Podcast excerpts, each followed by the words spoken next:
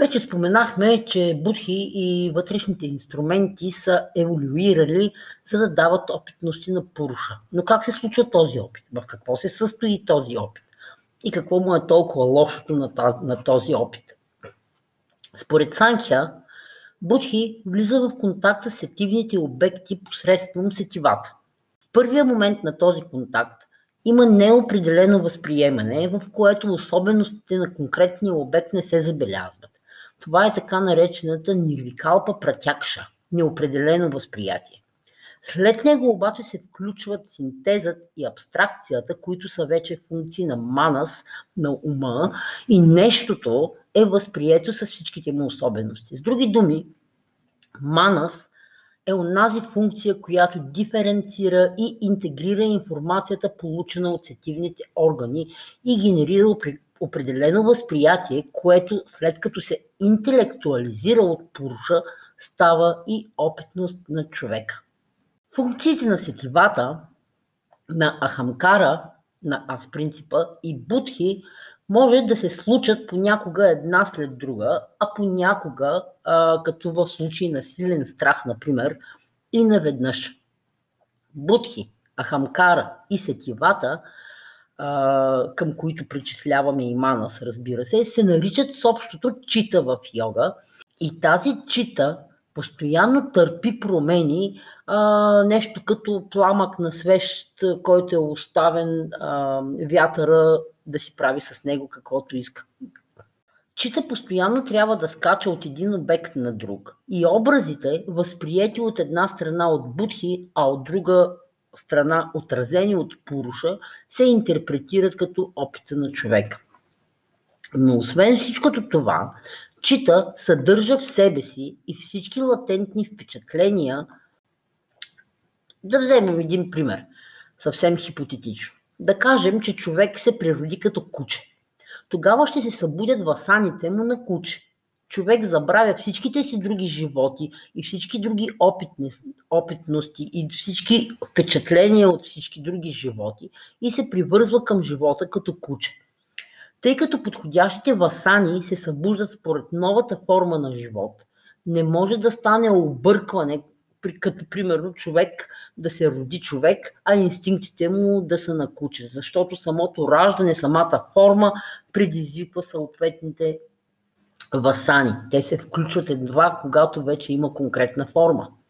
Ключовото обаче е, че заради миналите си животи всички инстинкти на предишните ни форми на живот са в нашата чита, в латентно състояние. Всеки един от нас в чита, наречете го подсъзнание, наречете го несъзнавано, ние носим всички тези инстинкти, дори и а, те да не се проявяват. Така, самскарите са всички впечатления от живота на човека. Всичко. Всичко, което сме вкусили, опитали, видяли, живяли, всичко през което минаваме в живота, ама наистина всичко оставя такова впечатление. И това е самскара.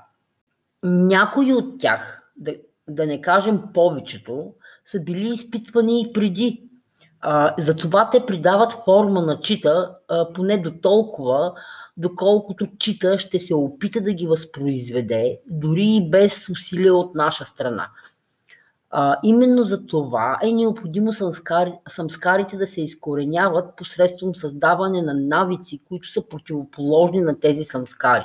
И ако тези нови навици са достатъчно силни, те ще създадат свои си самскари, но ще спрат събуждането на старите.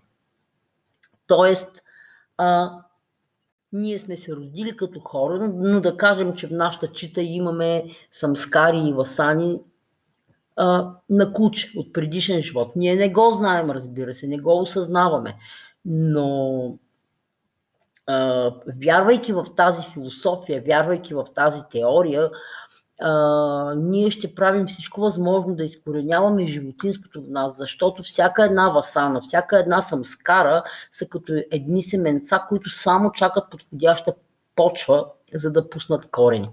Освен това, Чита е способна и на волеви усилия, с които органите на познание се насочват към съответните обекти. Но Чита има и потенциалната сила да контролира себе си и да промени посоката си или да продължава в посоката, която вече е поела. Именно тези характеристики на чита се използват в йога, в йога практиката, която се състои в стабилизиране на определено състояние на ума и изключване на останалите. Такова е и значението на думата йога, поне както го използва Патанджали в йога сутрите. Докато в Веданта йога означава въздържане на сетивата, по-скоро. За Патанджали йога е частично или пълно задържане на състоянията на чита. Някаква концентрация може да се предизвика, примерно, и при крайни страсти, като ако изпаднем в ситуация, където се страхуваме за живота си, а, или при неосъзнат инстинкт, или при някакво силно желание, се появява една такава спонтанна концентрация, а, където целият ни ум, цялото ни същество може да се фокусира върху едно единствено нещо, защото емоциите, които изпитваме, са крайни. Но а, на това, разбира се, не е онази концентрация, която ни е необходима. Такава концентрация или чита, която има такав, такъв вид концентрация, е наречена кшипта или дива. Тоест, а, неконтролирана изобщо. А, или прамуда се нарича също, или невежа, т.е. объркана. Но има и друг вид състояние на чита, което е обичайното за повечето хора, в което концентрация е възможна за кратко, а умът скача от обект на обект. Всички сме изпитвали, всички сме способни на някакъв вид концентрация за кратичко, но като цяло умът ни не е много дисциплиниран. Това състояние е наречено викшипта, т.е. нестабилно. Състоянието, в което чита може да се концентрира за дълго време върху едно нещо, е вече екагра, което се превежда като едно насочено, т.е посоката на фокуса е върху едно единствено нещо и това е за дълго време, без разсейване. А има и друго състояние, в което процесите на чита са абсолютно задържани и това състояние се случва непосредствено преди мукти, преди мокша и се нарича нирода. Това е спиране, т.е. процесите на чита спират, задържани са в смисъл такъв, те не са унищожени, но са до толкова въздържани, че все едно ги няма. Това е ниродха, това е читаврити ниродха, както а, Патанджали определя йога. Е, целта на йога е да се достигнат последните две състояния на чита, защото а, само екагра може да прерасне в ниродха, а ниродха вече може да отведе практикуващия и до кайваля, до мокша, до така нареченото освобождение, до самадхи. А, но казахме, че йога е йога чита врити, както го е определил Пацанджели, но какво са това вритите? Какво има предвид той? Това са пет типични процеса. Поне Патанджели ги определя като някакви архетипове на психичните процеси и всеки един такъв а, процес, който минава, който се случва в главата ни, може да бъде сведен към един от тези пет процеса. Първият от тях е прамана. Това са валидни когнитивни процеси, като възприятие, като когато си правим някакъв извод, като, а, като получаваме информация от някакъв достоверен източник. Така са определени в а, текстовете. Прамана е определена като директно възприятие, извод и информация от достоверен източник, като достоверен източник в повечето случаи означава ведите, но ако се замислите малко, ще видите, че а, много от нашите мисловни психически процеси влизат в е, са някакъв вид прамана. Випаряя е втория вид типичен психичен процес или второто врити, което означава погрешно знание или иллюзия. Също ще видите, че голяма част от а, мислите ни са именно випаряя. А, викалпа е третия вид врити. викалпа означава буквално абстракция или въображение. Четвъртият вид врити е нидра, което се превежда като сън, някои го превеждат като дълбок сън, но има се предвид това празно състояние на ума, когато спим, защото наистина ние когато спим, умът ни е абсолютно празен, макар че имаме някакви съновидения. Самите съновидения са по-скоро викалпа, защото, защото сънят може да е базиран на някакви реални събития, но конкретно това, което виждаме по време на сън, няма, няма не е истина. Ние може да сънуваме хора, които познаваме, но това, което се случва по време на сън, не отговаря на никаква истина, на никакво реално случило се събитие, а са само някакви наши впечатления от тези събития. Така че Нидра а, само по себе си, състоянието на сън, състоянието на... и то не само физиологичния сън, когато спим, но ние може да прибиваваме в такова състояние и дори когато сме будни, а, също е едно от врити. И последното, петото врити е с така нареченото смрити или спомените. Тези състояния на ума всъщност съставят целия вътрешен опит на човека. Когато тези врити водят към самсара, като се увличат по различни страсти или задоволяване на желания, вритите, Патанджали ги нарича клища, което буквално означава отцветени. Има се предвид водещи към страдание. А когато тези врити водят към освобождаване, те са съответно аклища, не отцветени. всяко едно от вритите може да бъде или клища, или аклища. Защото самите врити сами по себе си не са лоши, не са нещо лошо. Те са нещо естествено. Ние имаме мозък, имаме ум и в него се случват някакви процеси. Така че а, аз съм чувала много често определения за йога, счита врити и ниродха, където врити едва ли не се възприемат като нещо лошо. Щом трябва да ги задържаме, да ги въздържаме или унищожаваме, значи те са нещо лошо, което е пълен абсурд, разбира се, защото човек без врити не може да живее. А, реално. А, физическия живот, такъв какъвто го познаваме, има нужда от врити и, и това е просто функционирането на нашия мозък, на нашия ум, на нашето съзнание, ако щете. Но, но вече тези функции могат да са клища, да имат негативно влияние, а може и да са аклища и всъщност да, имат, да бъдат насочени в позитивна посока. За това става въпрос. Така или иначе, в каквато и посока да сме тръгнали, ние използваме тези състояния, тези процеси на ума постоянно ежедневно и във всяка минута ние ги използваме. Дори когато спим, както виждате, Нидра не случайно е една от добрите. Та, в това тяхно 24-часово функциониране клища се редуват са клища, едни са такива, едни са други. А, когато говорим, когато човек не прави никакви усилия да ги контролира, при всеки един човек се редуват едни с други.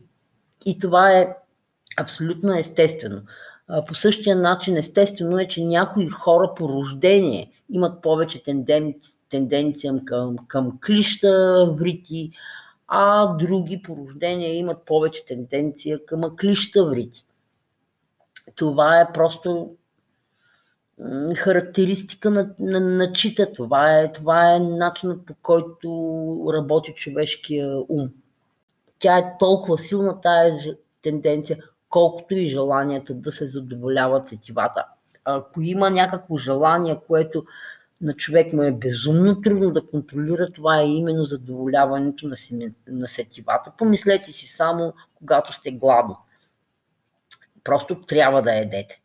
А, ако нямате никакви грижи за наличието на храна, започва друго желание. Каква храна?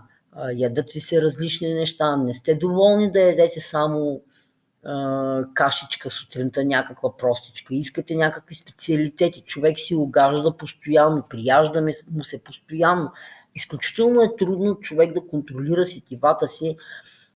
Дадохме пример само с устата, само с езика, само с вкуса, но всички останали наши сетива също постоянно искат и наистина много е трудно да бъдат контролирани. Затова аз лично смятам, че това е един много, много силен инстинкт. И като казваме, че желанието, стремежа на човека да бъде добър е еднакво силен, представете си колко е силно това желание. Колко, а, как може да бъде използвано, знаейки, че то е еднакво силно. Споменахме това, защото то ни дава и ключ към а, йога етиката, която ще обсъдим в следващия модул, разбира се, но това е един ключ как да разбираме всичкото това и още повече как да подходим, за да култивираме това, което Патанджали е изредил като необходимо. Та, желанието за освобождаване в същото време става ясно, че то не е някакво егоистично желание на някакъв си йога, който решил ам, да си те начеше крастата по този начин или просто да избяга от света, защото не може да се справя с него. Не. А, дори не е и желание да се спре страданието толкова много, колкото то е вродена тенденция на ума да следва пътя към освобождение. Ако вярваме на Санкия философията, има, именно това е причината този свят да съществува. Пуруша да дойде, да му се порадва какъвто е светът, да изпита болката, да изпита удоволствието, да изпита заблудата с всичките им последици.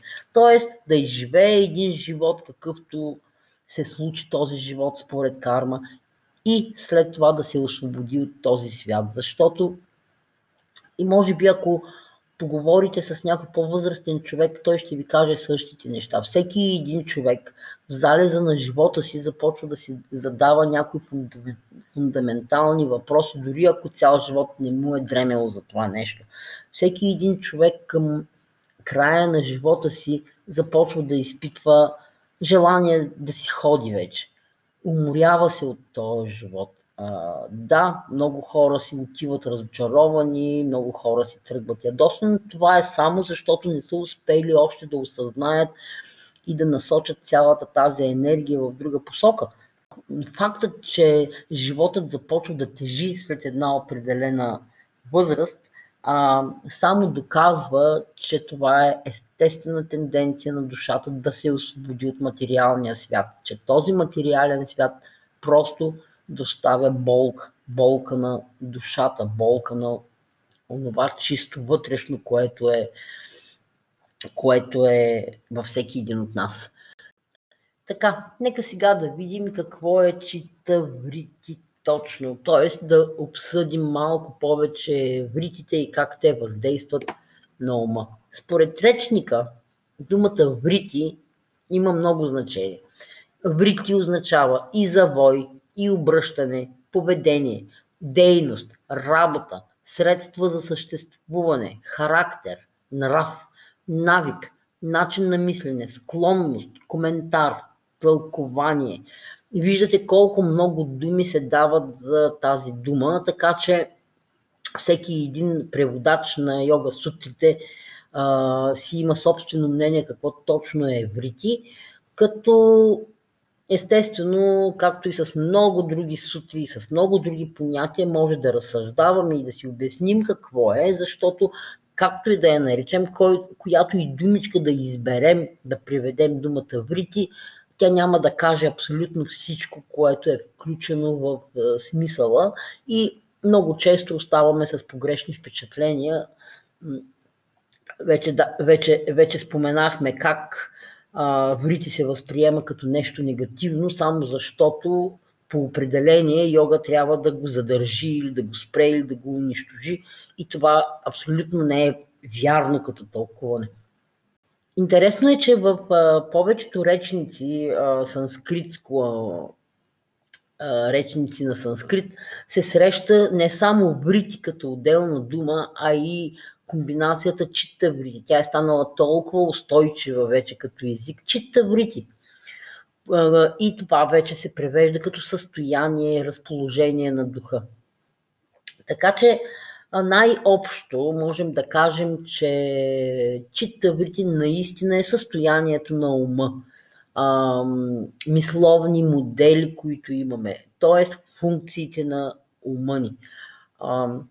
И добре, че Патанджали все пак ги описва тези врити и имаме за какво да се захванем, за да ги разберем и за да може след и да можем след това да се ориентираме в главата ни, когато се появят врити, да може да ги класифицираме като какви са неща, които са важни за медитацията, за йогистката медитация.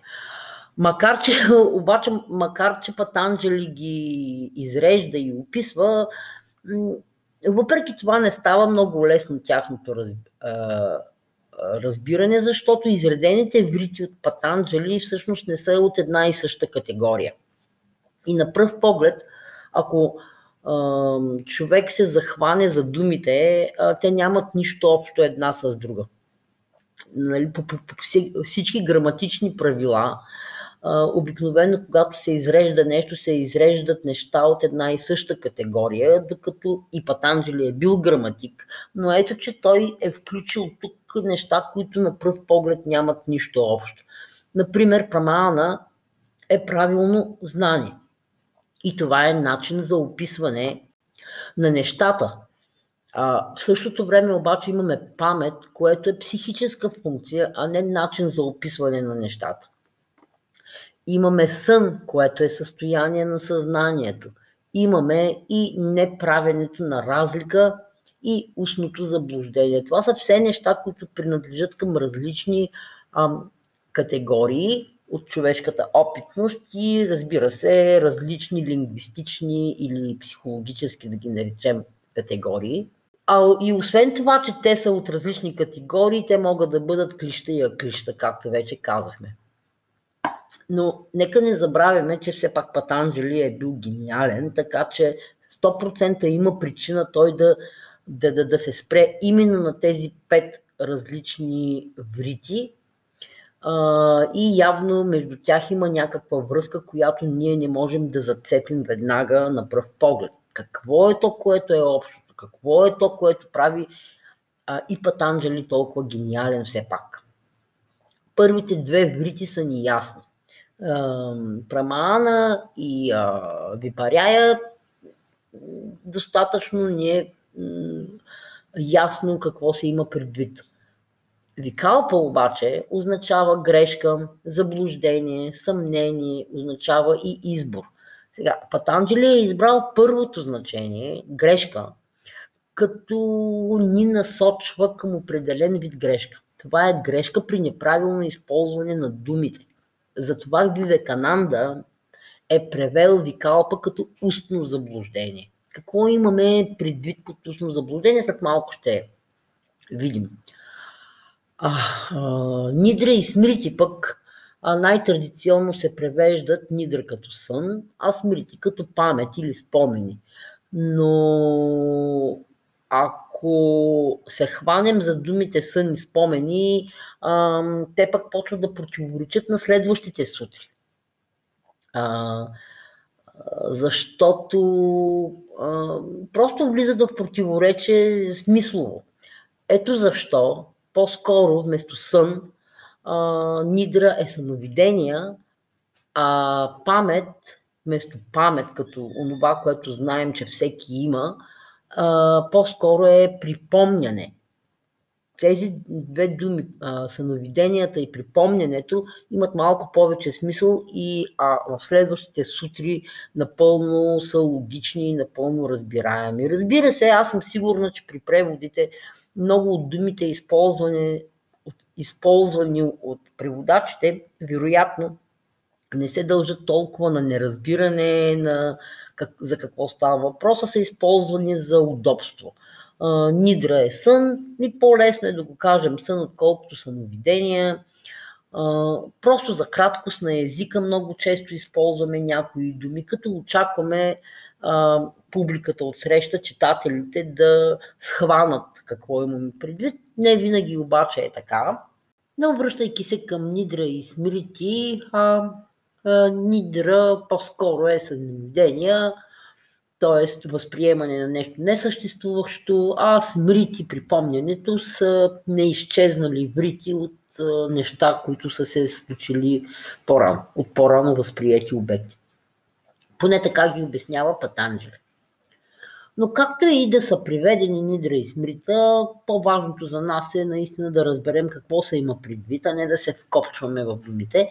И е важно да разберем естествено какво е общото между тях. Както казахме, петте вритита са доста различни като категории, като понятия. И общото между тях е, че те всички показват с какво е заета чита. Вивекананда превежда чита врити като въвличане на чита във врити. Тоест сливането на чита с тези врити, нейното отъждествяване с врити. И, на, и наистина човек много лесно забравя за онова съществено, същинско и автентично аз в него, пуруша, докато е отдаден на някакви спомени, докато сънува, докато бленува или се въвлича в някакви ментални спекулации. А, във всичките тези случаи собственото аз остава някъде на заден план, дори изобщо можем да кажем, че спира да съществува. И то не е в сварупа, т.е. не е в собствената си форма, а е някъде на друго място. И така, имайки предвид вътрешният наблюдател Пуруша и Врити като нещо, с което Пуруша се отъждествява, значи когато няма чита врити ни рода, има сливане на наблюдателя с врити. Има отъждествяване на Пуруша с тези мисловни функции, с тези мисловни процеси, при което Пуруша губи себе си. Това губене на себе си Разбира се, че също и може да има много различни трактовки, като а, повечето школи си имат някакво тяхно си название за противоположното състояние, за състоянието, когато си в собствената си природа, когато си себе си. Например, Рамана Махариши нарича това състояние аз съм. Гурджиев го нарича кристализация на съзнанието но може да го срещнете и като екзистенциално аз или екзистенциална идентичност и други подобни. За нас обаче е важна същината на проблема, че вътрешният наблюдател, Пуруша, губи своята идентичност, когато се отъждествява с врити. Тук възниква въпросът, а, може би се питате, както и аз се питах преди време, а, защо Прамаана е включена в брити. Премаана в крайна сметка означава правилно знание. След като е правилно знание, не би ли трябвало то да не е врити всъщност. Но ако вземем обяснението за Прамаана, което означава т.е. директното възприятие, извода и свидетелството от, от, от авторитетни източници са, е правилно знание, става ни малко по-ясно. Защо прамана също е еврит? Защото дори правилното знание, получено от директно възприятие, чрез извод или чрез а, свидетелство от авторитетен източник, то е относително. Всяко знание е относително.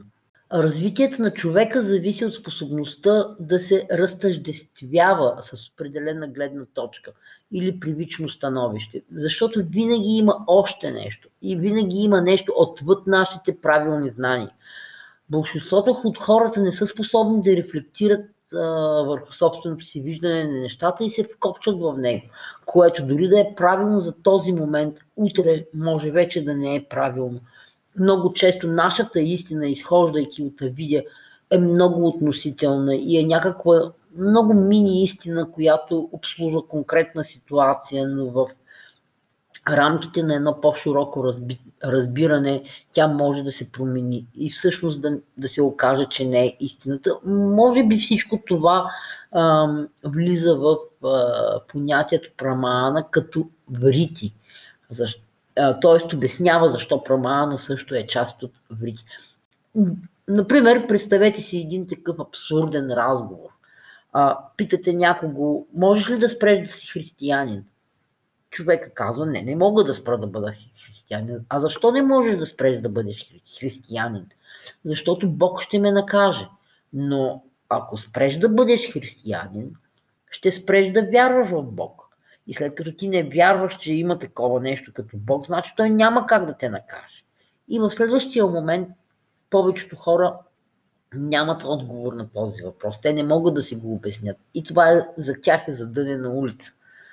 Та, Патанджали най-вероятно е споменал Прамаана и пише за това, че всяка една гледна точка, дори и правилна, все пак е само гледна точка. И значи само една форма на врити. Дори когато сме убедени, че нещо е така, а не онака, ние въпреки това трябва да допуснем, трябва да сме способни да приемем, че може и да не е така.